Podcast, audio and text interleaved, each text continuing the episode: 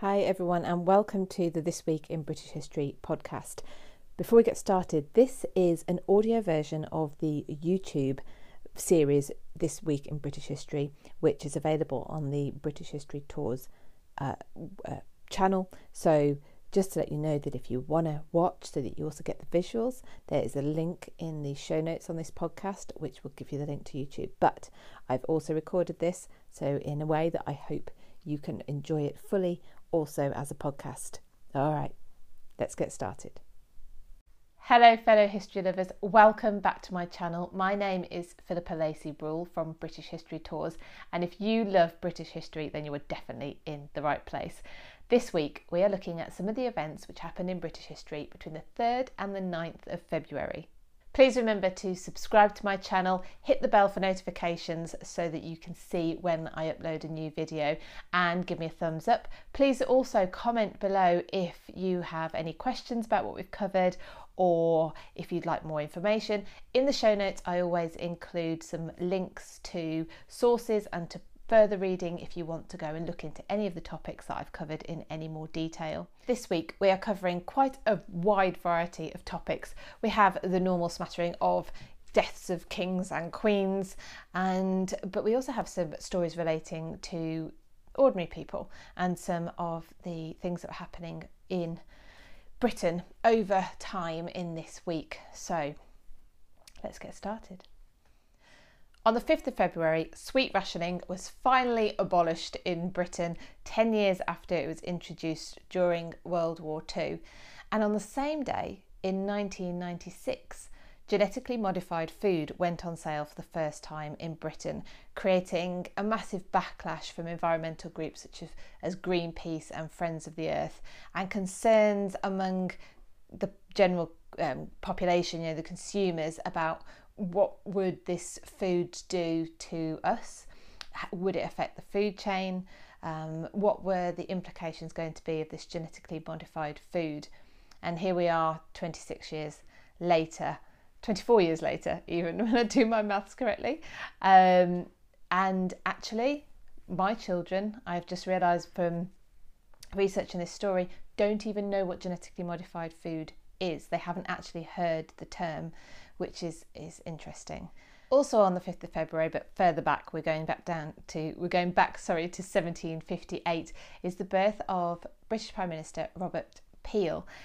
And it's his name that's, or it's him who's credited with giving us the name, the, sl- the slang term for our police, which are bobbies. We have bobbies on the beat, which means you're walking policemen that are uh, walking the streets, keeping an eye on things. But yeah, Bobby, of course, coming from the shortened name for Robert. So Robert Peel, born on this day, 1758. Anne Stuart was born on the 6th of February 1665. Anne went on to become Queen Anne.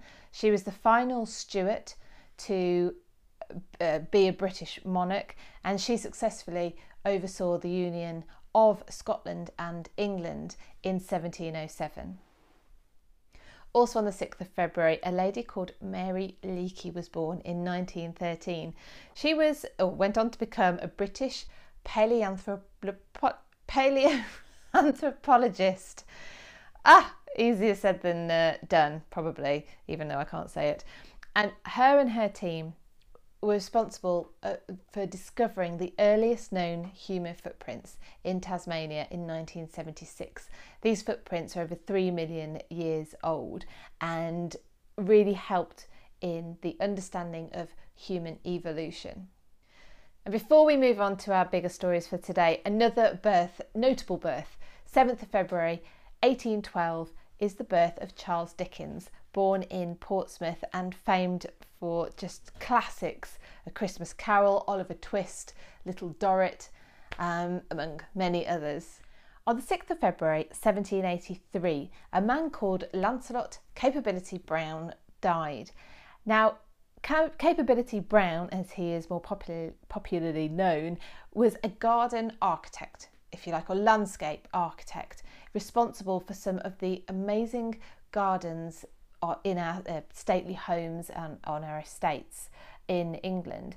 Now, what is interesting about Capability Brown is his landscapes look like the quintessential English countryside, but they were in fact created lakes, uh, forts, hills, rolling countryside. Capability Brown was responsible. And he's, he got the nickname Capability because he could see the capability in the landscape. He, we would call it sort of potential. He could see the potential in the landscape. But his work, although beautiful, was not without controversy because villages could be demolished, um, flooded. You know, the, the the whatever was in the way of his design could find itself no more. This week in British history cannot go past without talking about one of the most tragic events in sporting history in this country. 6th of February 1958, and a young Manchester United team are on their way back from a European Cup match that they had played in Yugoslavia. They were taking off from Munich airport and, it, well, in heavy snow. This was their third attempt, and the plane uh, hit um, trees and crashed into a nearby house and fuel um, sort of compound um, with the loss of team members, journalists, and support crew um, on that plane. And um, I've found some newsreel from the time.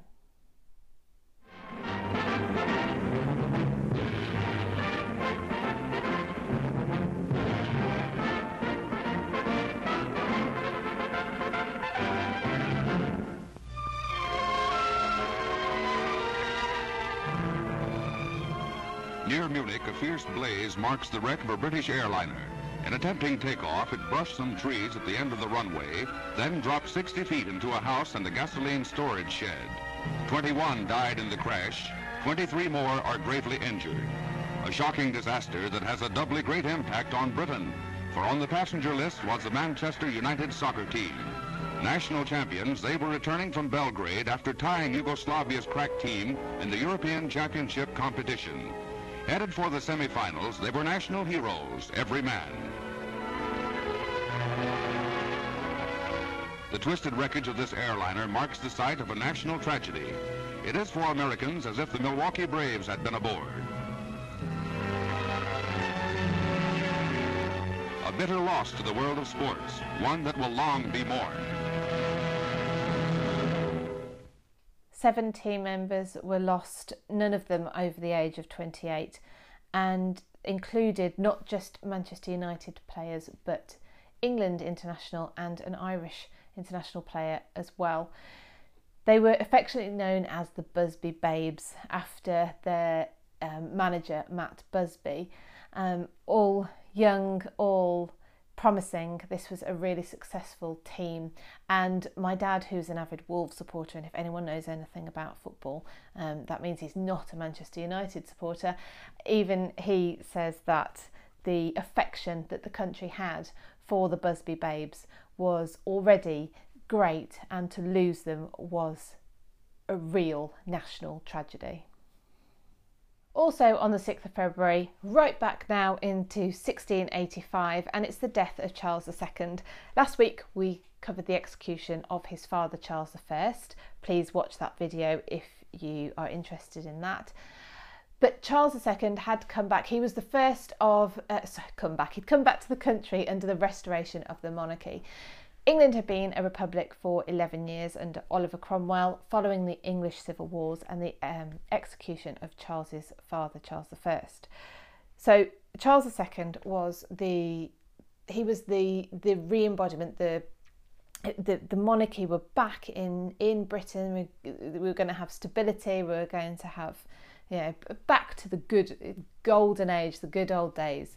Um, and he had been in exile on the continent during the the, the English Civil Wars. It's a very interesting story um, about Charles's escape um, after the Battle of Worcester, where he had had to make his way all over the country, um, and there were there were people looking for him. He had to he didn't know who to trust. Anyway, that's um, again, probably something that we'll sort we'll cover another for another day, but extremely interesting if you want to look at that. So he'd been in exile for 14 years, and he'd come back to the country. Uh, Charles II actually died with no legitimate heirs. He famously had mistresses, Nell Gwyn being one of them, but he and his wife Catherine of Braganza didn't have any uh, any surviving children. So the throne passed to his brother James, who became James II. On the 8th of February 1587, it's the execution of Mary Queen of Scots at Fotheringay Castle. She had been captive in England for 20 years by the time of her execution, and the English Queen was eh, Elizabeth I, and she was a cousin of Mary Queen of Scots. They both descended from Henry VII, Henry Tudor. Henry VII's eldest daughter Margaret had gone and married the Scottish King James IV, and Mary was his granddaughter. And Elizabeth had wavered over signing the death warrant of Mary Queen of Scots for a very long time. Mary had been found guilty of treason. A she she didn't recognise the court. She didn't recognise the charge, um, and and and and the the actual the actual sentence couldn't be carried out without Elizabeth's approval and um, and signature. And she did sign the death warrant um, begrudgingly, but she wavered between the the the decision to keep her alive or to not. But her counsel was telling her that she couldn't possibly um, be safe while Mary was still alive. But with Mary's death, Elizabeth's problems didn't go away, and the following year we have the Spanish Armada. Mary, for her part, met her end with a dignified grace and was somewhat elevated in death uh, in the hearts and minds of her people. And Elizabeth, in contrast, met the news of Mary's death with initially a calm, followed by an uncontrolled panic. This was not something she could undo, and it was something that hadn't been done before. This was regicide. She ranted at her advisors, she blamed everyone for it but herself, and wrote to Mary's son, James, to say this was something that actually, this was a mistake. She'd never actually intended the sentence to be carried out. During Mary's captivity, she had pleaded over and over again for an audience with Elizabeth, but Elizabeth had refused. They never did meet in life, or there's no evidence for that uh, having happened at, that we have currently. Um, so they they never met in life. They're they were cousins, but um, yeah, they were in the same country. Two queens in the same country, two Tudor descendants, um, but they never met. But they are now laid to rest not very far away from each other. Mary was initially buried at Peterborough Cathedral. It's still marked where her original resting place was, but her son, uh, around I think it's around 12 years after um, he came to the throne in England, had her moved from Peterborough to a very nice tomb in Westminster Abbey, not very far away from Elizabeth. And it was so it's Mary, Queen of Scots' son, James, who became uh, James the First of England. He was James the Sixth of Scotland, who actually took um, the throne over on the death of Elizabeth the First, who, of course, Virgin Queen, uh, died childless. This week in British history is also a really important week for our current Queen, Queen Elizabeth II, because it's in this week in 1952 that she became Queen. But of course, that also meant that this is the week that her father died. They were extremely close family, and George VI had died in his sleep on the 6th of February 1952. Elizabeth, though, wasn't here. She was on. Uh, she was on a, a, a, a trip, um, an official visit to Kenya with her husband, Prince Philip. She was 25 years old and she was now Queen. And on the 8th of February, that was formally proclaimed in London. A little bit more recently, but also something that I imagine will be on her mind this week, the 9th of February in 2002, is the day when her younger sister, Princess Margaret, died in hospital following a stroke. Thank you for joining me this week on This Week in British History. I've been Philippa Lacey Bruhl from British History Tours. And please remember if you're not already subscribed to subscribe, share this YouTube video with your friends if you think that they will enjoy it as well. And remember also, if you can't watch one week but you can listen, then this also goes out as a podcast on whatever podcast platform you normally go to.